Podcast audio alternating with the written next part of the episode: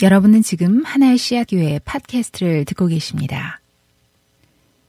네, 반갑습니다. 우리 오늘 그 누가복음 우리 계속 강해 설교하고 있는데 오늘 아, 누가복음 그 다섯 번째 아, 시간입니다.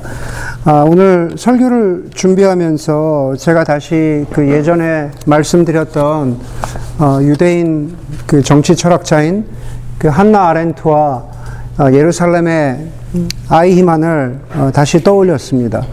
들어보신 분들도 있으시겠지만 모르시는 분들은 어, 한나 아렌트는 미국에서 활동한 그 정치 철학자인데 어, 수많은 유대인들을 2차 대전 때 수많은 유대인들을 가스 수용소로 보낸 그러한 결정을 했던 독일의 장교 그 아이만이 아마 아르헨티나죠. 아르헨티나에서 붙잡혀서 결국 예루살렘 법정에 서서 재판을 받는, 받는 그러한 과정을 지켜보면서 한나 아렌트가 그때 그 당시에 어, 그 자리에 있었는데 어, 아이만이 재판을 받는 그 광경을 지켜보면서 한나 아렌트가 그것을 책으로 남겼습니다. 그 책이 유명한 그 예루살렘의 아이만입니다.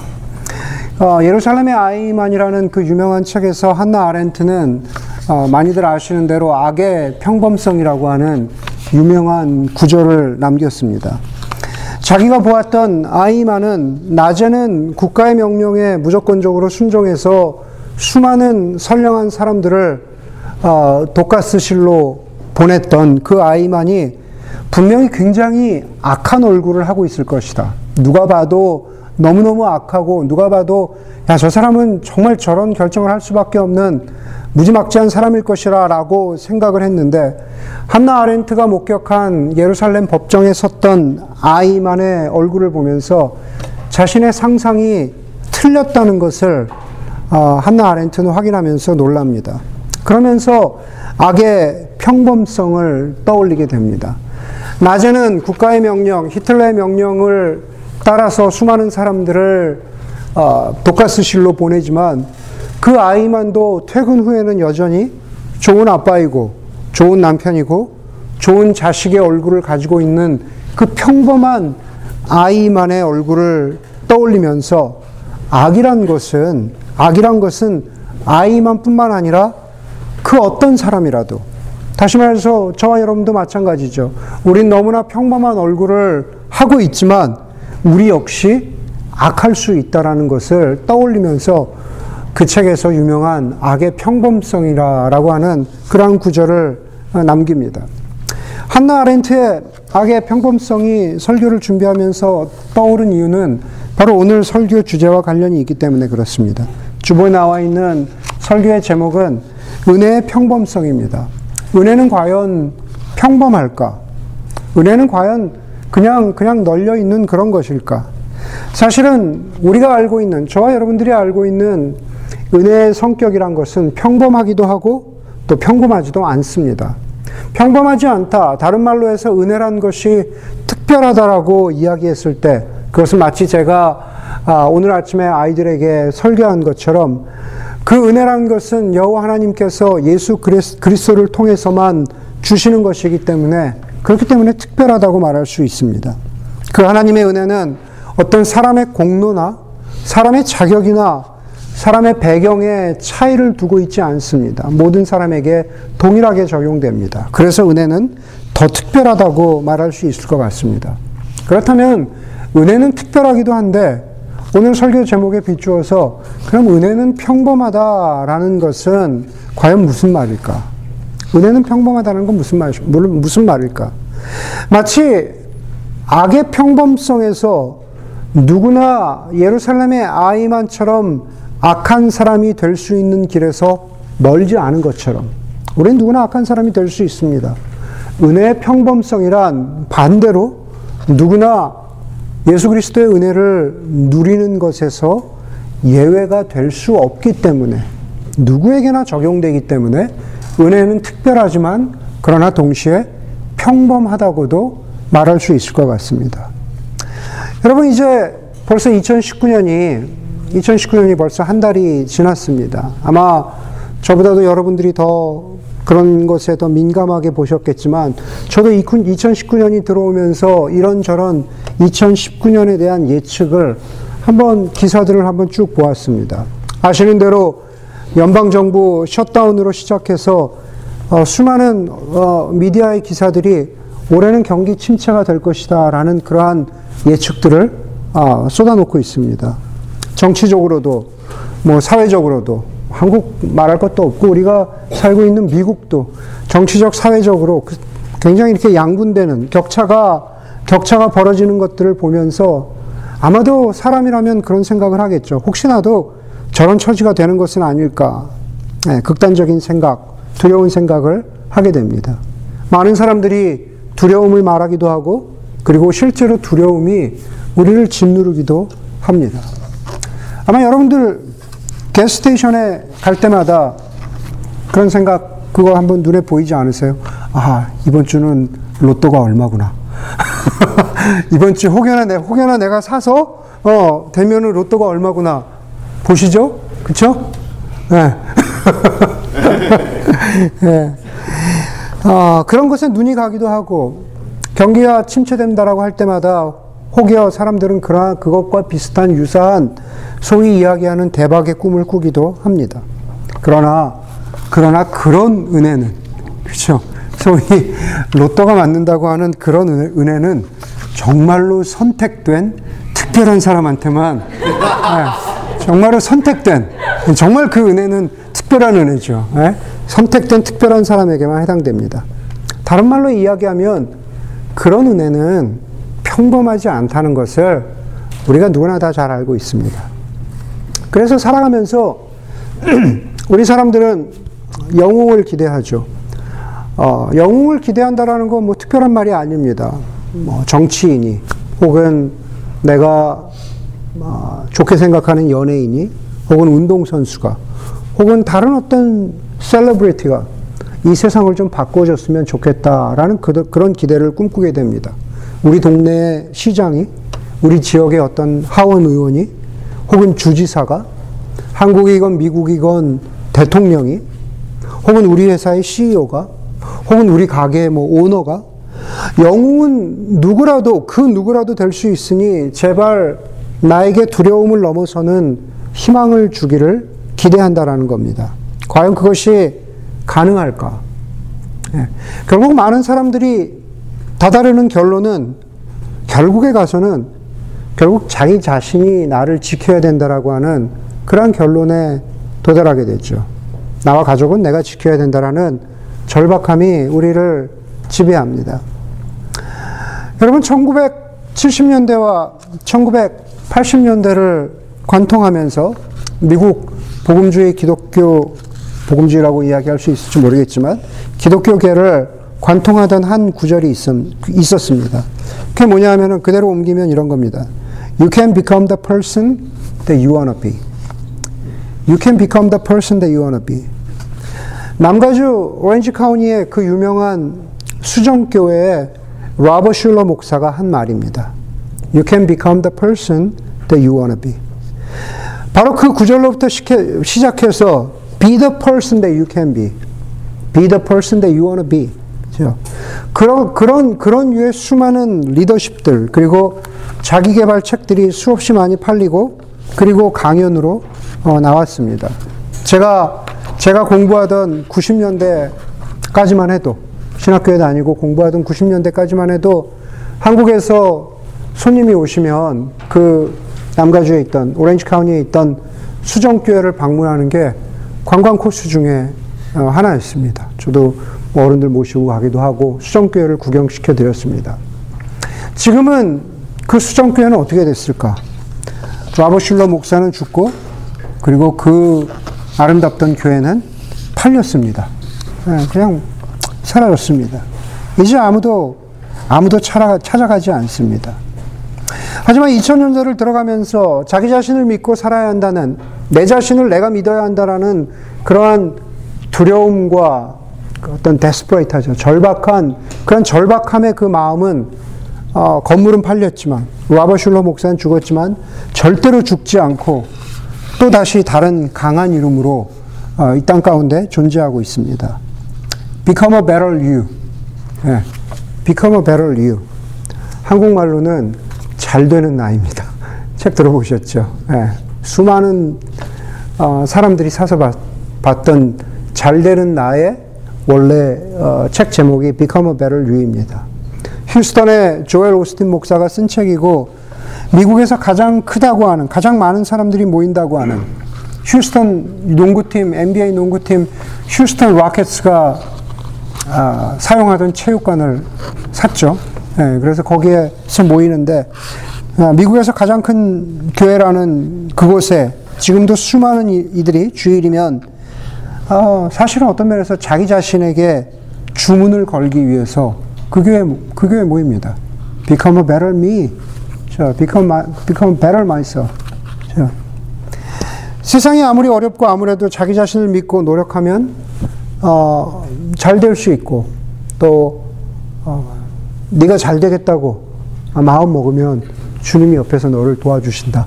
네, 그렇게 생각하는 그러한 주문입니다.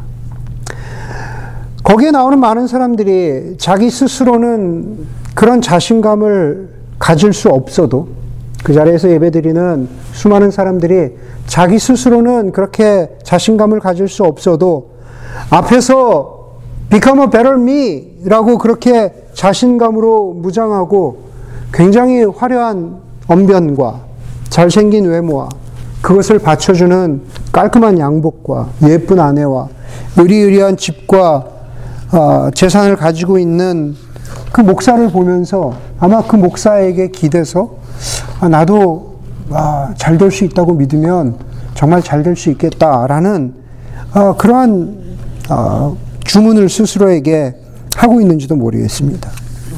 아마 여러분 가운데 그렇게 생각할, 그렇게 말할 사람들이 있을 것 같아요. 에이, 목사님, 그게 말이 됩니까? 그렇게 주문을 한다고 그렇게 되겠어요? 예, 그냥, 그냥, 아, 그냥 좀 생각 없이 그냥 그렇게 믿는 거겠죠. 진짜 신앙이란 것은 그렇게 되는 것은 아니겠죠. 라고 저에게 그렇게 질문하는 사람들이 아, 있을 것 같습니다. 그러나 정말 두렵고 두렵고 절박한 상황에 간다면 두렵고 절박한 상황에 간다면 정말로 어, 그렇게 자신 있게 예, 자신 있게 이야기할 수 있는 사람들이 우리 가운데 얼마나 될까?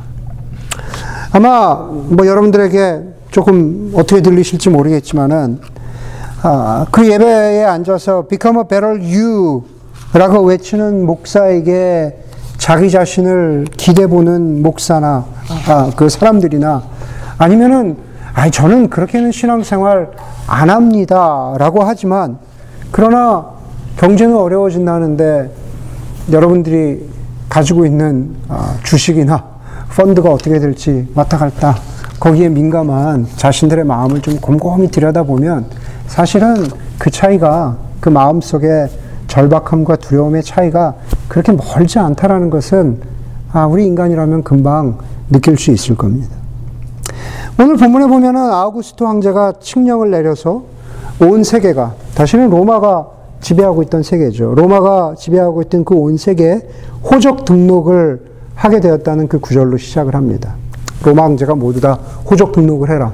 호적 등록이 목적이 아니죠. 사실은 얼마나 많은 사람이 있느냐라는 것을 제대로 파악해서 세금을 제대로 걷기 위한 게 그것이 로마 제국의 호적 등록의 목적이었습니다. 아우구스트 황제는 당연히 로마 제국의 황제입니다. 그는 우리가 잘 아는 시저의 양아들이었고 그리고 로마 제국을 공화정에서 완전한 황제 통치로 바꾼 왕으로 알려져 있습니다. 죽은 자신의 양아버지 시저를 신이라고 불렀고 그리고 자신을 신의 아들이라고 부를 만큼 권력이 넘쳤습니다. 그리고 그 이전에 로마 황제들이 그랬던 것처럼 아우구스투스도 자신을 the Lord, 주님이라고 부르라고 그렇게 요구했고 그러한 명칭으로 불려지기를 기뻐했습니다. 뭐 요즘 뭐 지난 얘기지만은 그가 내리는 로마 황제가 내리는 모든 명령 뭐 묻지도 않고 따지지도 않는 소위 얘기해서 기쁜 소식이죠. 성경에 나와, 나와 있는 기쁜 소식, 우리가 흔히 얘기하는 예수 그리스도의 복음이라고 이야기했을 때 복음을 뜻하는 유앙겔리오는 사실은 그것은 로마 황제가 내리는 기쁜 소식에서 유래하고 있습니다. 황제가 내리는 the Lord 주님이 내리는 모든 소식은 기쁜 소식이다. 그런데 거기에 빗대어서 예수 그리스도 우리의 주님이 주시는 모든 모든 말씀, 선포하시는 모든 말씀은 유앙겔리온, 기쁜 소식이라는 그런 뜻입니다. 오늘 본문에 보니까 요셉과 마리아도 호적 등록을 해야 했습니다. 그래서 베들레헴으로 갔습니다. 여러분 루키에도 나오지만은 베들레헴은 대대로 다윗의 동네로 알려져 있습니다. 다윗의 그 이름의 전통을 가지고 있는 동네입니다. 그리고 요셉은 그죠? 요셉은 다윗의 후손입니다. 5절에서 7절을 보면서 비록 지금이 성탄절은 아니지만 우리가 먼저 크리스마스 카드에 그려져 있는 그림에 대한 오해를 좀 풀어야 합니다. 크리스마스 카드에 있는 그림, 어떤 그림일까? 그것은 흔히 요셉과 마리아가 베들레헴에 도착하자마자 아기를 낳으려고 여관을 찾았지만 그러나 여관에 방이 없어서 결국은 그 그림의 마지막에 어떻게 됩니까? 마구간에 아기 예수가 뉘어져 있고 그 옆에 그 옆에 뭐 뭐죠? 뭐 당나귀랑 양이랑 있으면서 이렇게 또 위에 별이 떠 있잖아요. 예. 그 그림에 대한 오해를 좀 풀어야 한다라는 겁니다. 성경은 예수님의 탄생에 대해서 어, 좀 다르게 이야기하고 있습니다. 특히 누가복음 좀 다르게 얘기하고 있는데 6절에 보면은 이렇게 말하고 있죠. 6절 함께 볼까요? 베들레헴의 동네로 갔는데 거기서 등록하러 올라갔다. 그때 마리아는 임신 중이었는데 6절에 그들이 거기에 머물러 있는 동안에 마리아가 해산할 날이 되었다 그럽니다. 그들이 거기에 머물러 있는 동안에 마리아가 해산할 날이 되었다. 금방 도착한 게 아니죠. 임신해서 도착했는데 갑자기 어 아이가 나올 것 같으니까 막 문을 두들겼는데 방이 없다. 이 그림이 아니라는 겁니다. 거기에 머물러 있는 동안에 해산할 날이 되었다. 베들레헴에 도착한 지 며칠이 되었다라는 것을 암시하고 있습니다. 이어서 7절입니다. 7절에 보니까는 마리아가 첫 아들을 낳아서 포대기에 싸서 구유에 눕혀 두었다. 여관에는 그들이 들어갈 방이 없었기 때문이다. 특별히 아까 제가 말씀드린 대로 특별히 이 장면에서 마국간에 누워 계신 아기 예수와 그 주변에 서 있는 염소와 나귀와 우리가 양들을 떠올리는 거죠. 사람 사는 집이 여기라면 마국간은 저 바깥에 있는 쫓겨났으니까 여관이 없어서 그렇게 우리가 생각을 한다라는 겁니다.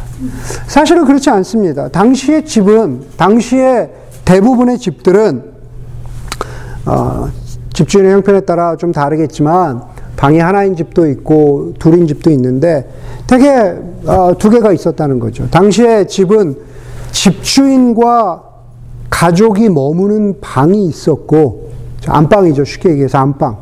안방의 한 구석에 어, 가축들에게 먹이를 주는 구유가 있었던 거예요.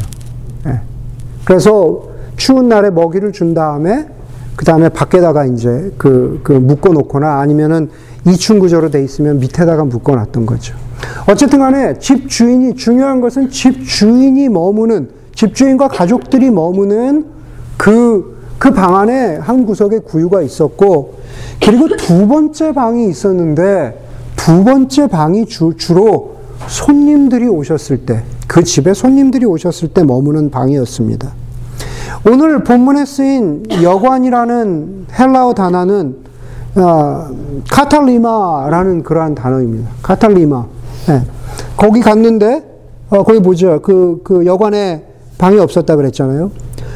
카탈리마라고 하는 헬라어 단어는 말 그대로 그대로 번역하자면 staying place입니다. 그냥 그냥 머무는 곳이에요. 머무는 머무는 방, 머무는 곳이라는 그러한 뜻입니다. 우리가 우리가 상상하는 그러한 여관, 저 호텔 같은 그러한 여관은 그러한 여관을 아, 뜻하는 헬라어 단어는 좀 달랐습니다. 판도체이온이라는 단어인데 우리가 같은 누가복음 10장에 보면은 그 유명한 사마리아인의 비유가 나오죠. 그렇죠? 선한 사마리아인이 강도 만난 사람을 챙겨서 데리고 가는 곳이 여관이죠. 그래서 여관 주인에게 이 강도 만난 사람을 잘 케어해달라고 부탁하잖아요. 거기서 쓰인 단어가 우리가 흔히 아는 판도체이온, 여관이라는 그러한 뜻입니다. 그렇죠? 여관이란 뜻입니다. 5절에서 7절을 정리하자면 이런 겁니다. 요셉과 마리아가 베들레헴에 도착했는데 여관 주인이 방 없어.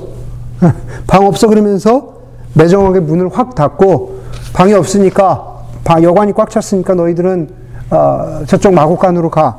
그렇게 된 게 아니다라는 겁니다. 본문이 말하는 대로 본문은 베들레헴은 다윗의 동네입니다. 다윗의 집안의 동네라는 거죠. 다시 말해서 다윗의 후손인 요셉이 그곳에서 그 동네에서 환대를 받는 것은 당연하다는 거죠. 다윗의 자손이 왔구나 그러면서 환대를 받는 건 당연하다는 겁니다. 여러분 어떤 집에서 다윗과 아, 아, 저 요셉과 마리아를 어, 환대해 주려고 하는데 마침 그곳에 두 번째 방에 다른 손님이 있었는지 어떤 이유 때문에 손님 방에 자리가 없었던 겁니다. 손님 방에 카탈리마 그 손님 방에 자리가 없었습니다. 그래서 환대를 하긴 해야겠는데 어떻게 해야 할까? 그래서 집 주인과 가족이 머물고 있던 쉽게 얘기해서 안방으로 데리고 온 거죠. 안방으로 데리고 와서 바로 그 안방의 한 구석에서 한 한쪽에서 아, 마리아가 아, 해산을 하고 아기 예수를 아, 낳게 된 겁니다. 그게 사실은 그게 사실은 이 본문을 바라볼 때 우리가 알아야 하는 정확하게 알아야 하는 그림입니다. 아기 예수가 태어날 무렵에 그 부근에 목자들에게 천사가 나타났습니다. 당시의 목자들은 사회적인 위치가 그렇게 높지 못하던 무시당하고 존중받지 못하던 그러한 그룹의 사람들이었습니다. 그들에게 나타난 천사가 10절에서 이렇게 말합니다. 두려워하지 말아라. 나는 온 백성에게 큰 기쁨이 될 소식을 너희에게 전하여 준다. 오늘 다윗의 동네에서 너희에게 구주가 나셨으니 곧 그리스도 주님이시다. 여러분 누가는 여기에서 바로 이 구절에서 누가복음 전체를 통해서 자신이 이야기하고자 하는 바를 분명하게 말하고 있습니다. 그것은 예수가 주님이시라는 겁니다. 본문은 어떻게 시작합니까? 아우구스투스 황제가 주님이다. 바로 그것이 그 당시에 통용되는 그러한 인식이었다면 오늘 누가는 예수가 주님이시라는 겁니다. 아기 예수가 태어난 것이 기쁜 소식이 아니라 태어난 예수가 주님이라는 게 기쁜 소식입니다. 이해되시겠어요? 예. 아기 예수가 태어났다. 예. 그건 그 자체로 보면은 그렇게 중요하지 않을 수 있습니다. 그러나 태어난 예수가 바로 주님이라는 게 중요합니다. 예. 바로 아까 말씀드린 대로 로마 황제가 내리는 모든 명령과 말이 기쁜 소식이었다면 유한겔리온이었다면 누가는 이제 태어나신 아기 예수가 주님이라고 말하면서 그것이 복음, 기쁜 소식이라고 다른 이야기를 전하고 있는 겁니다. 천사들이 하늘로 올라간 후에 목자들이 서로 말합니다. 베들레헴으로 가서 일어난 그 일을 봅시다.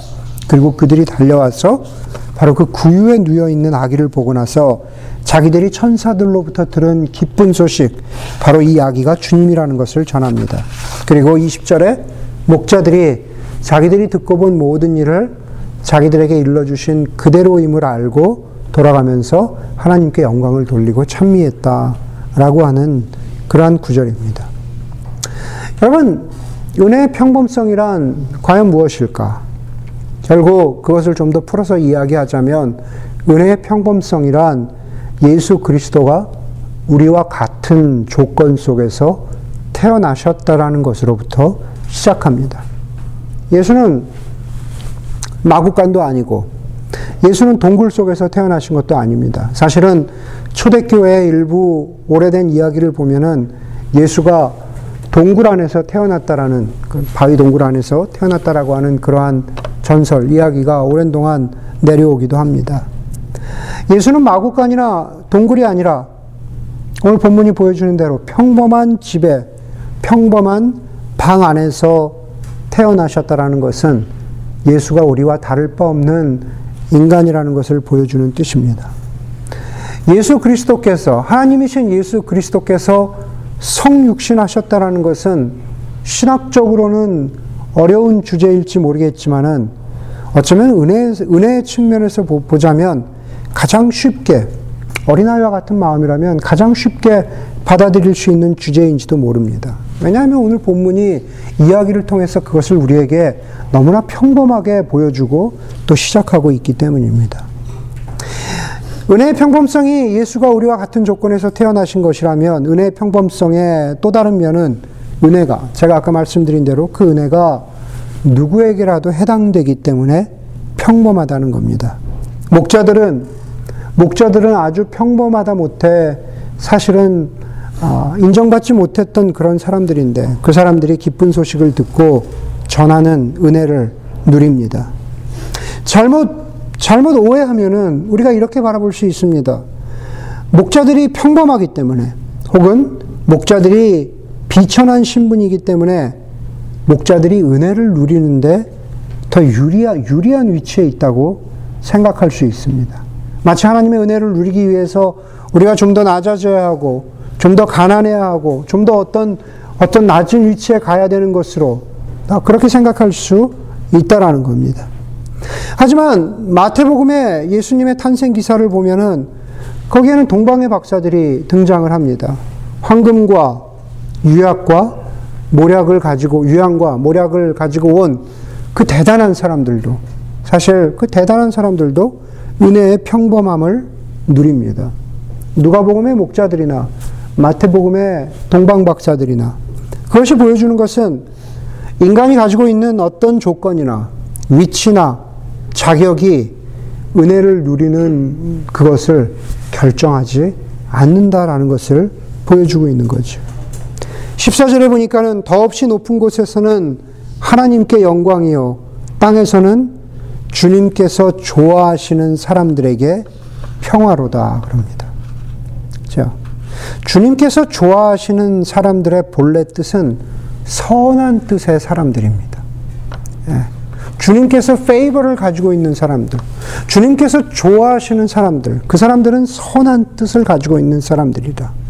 그러면 금방 생각하기를 마치 우리가 우리가 선해야만 하나님의 은혜를 누릴 수 있다고, 우리가 착해야만 우리가 하나님의 평화를 누릴 수 있다고 오해할 수도 있습니다.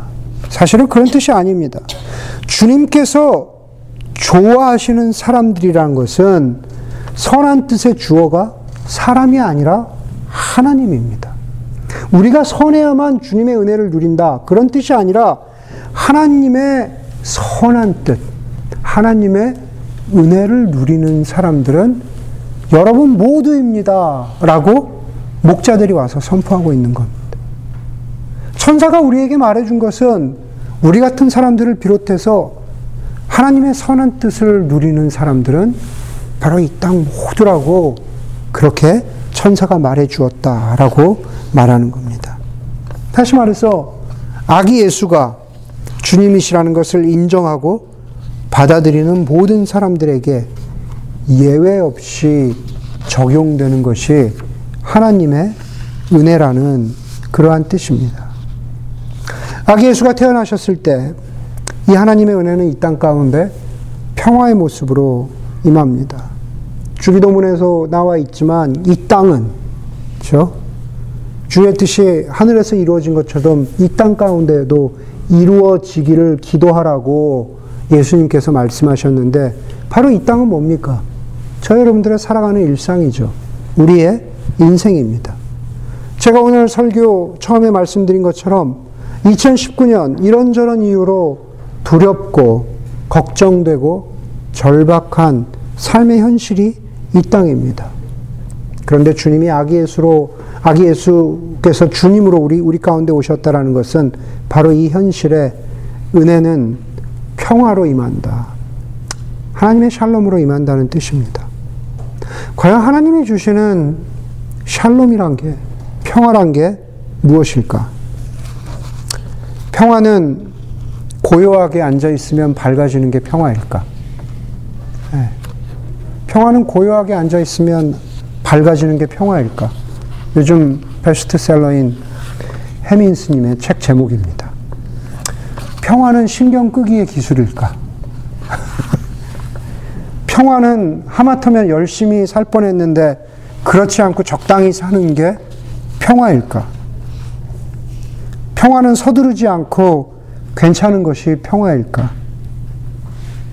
평화는 멈추면 비로소 보이는 게 그게 평화일까?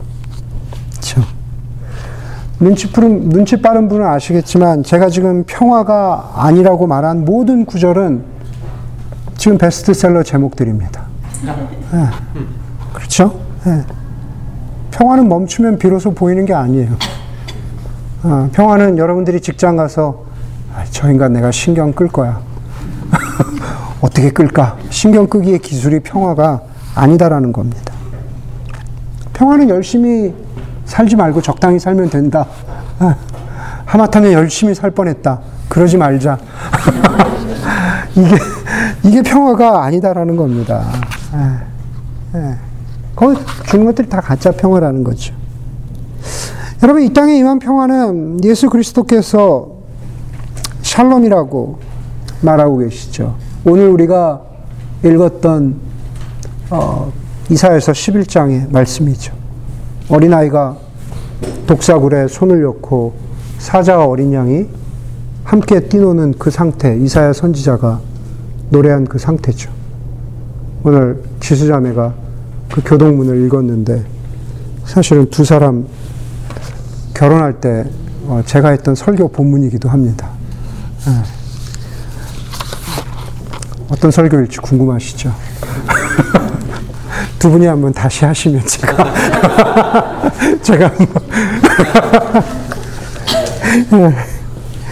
여러분 이사야서 11장에서 보여주는 그 하나님의 샬롬, 하나님의 평화는 하나님과 그의 피조물 사이에 있는 회복이라는 겁니다.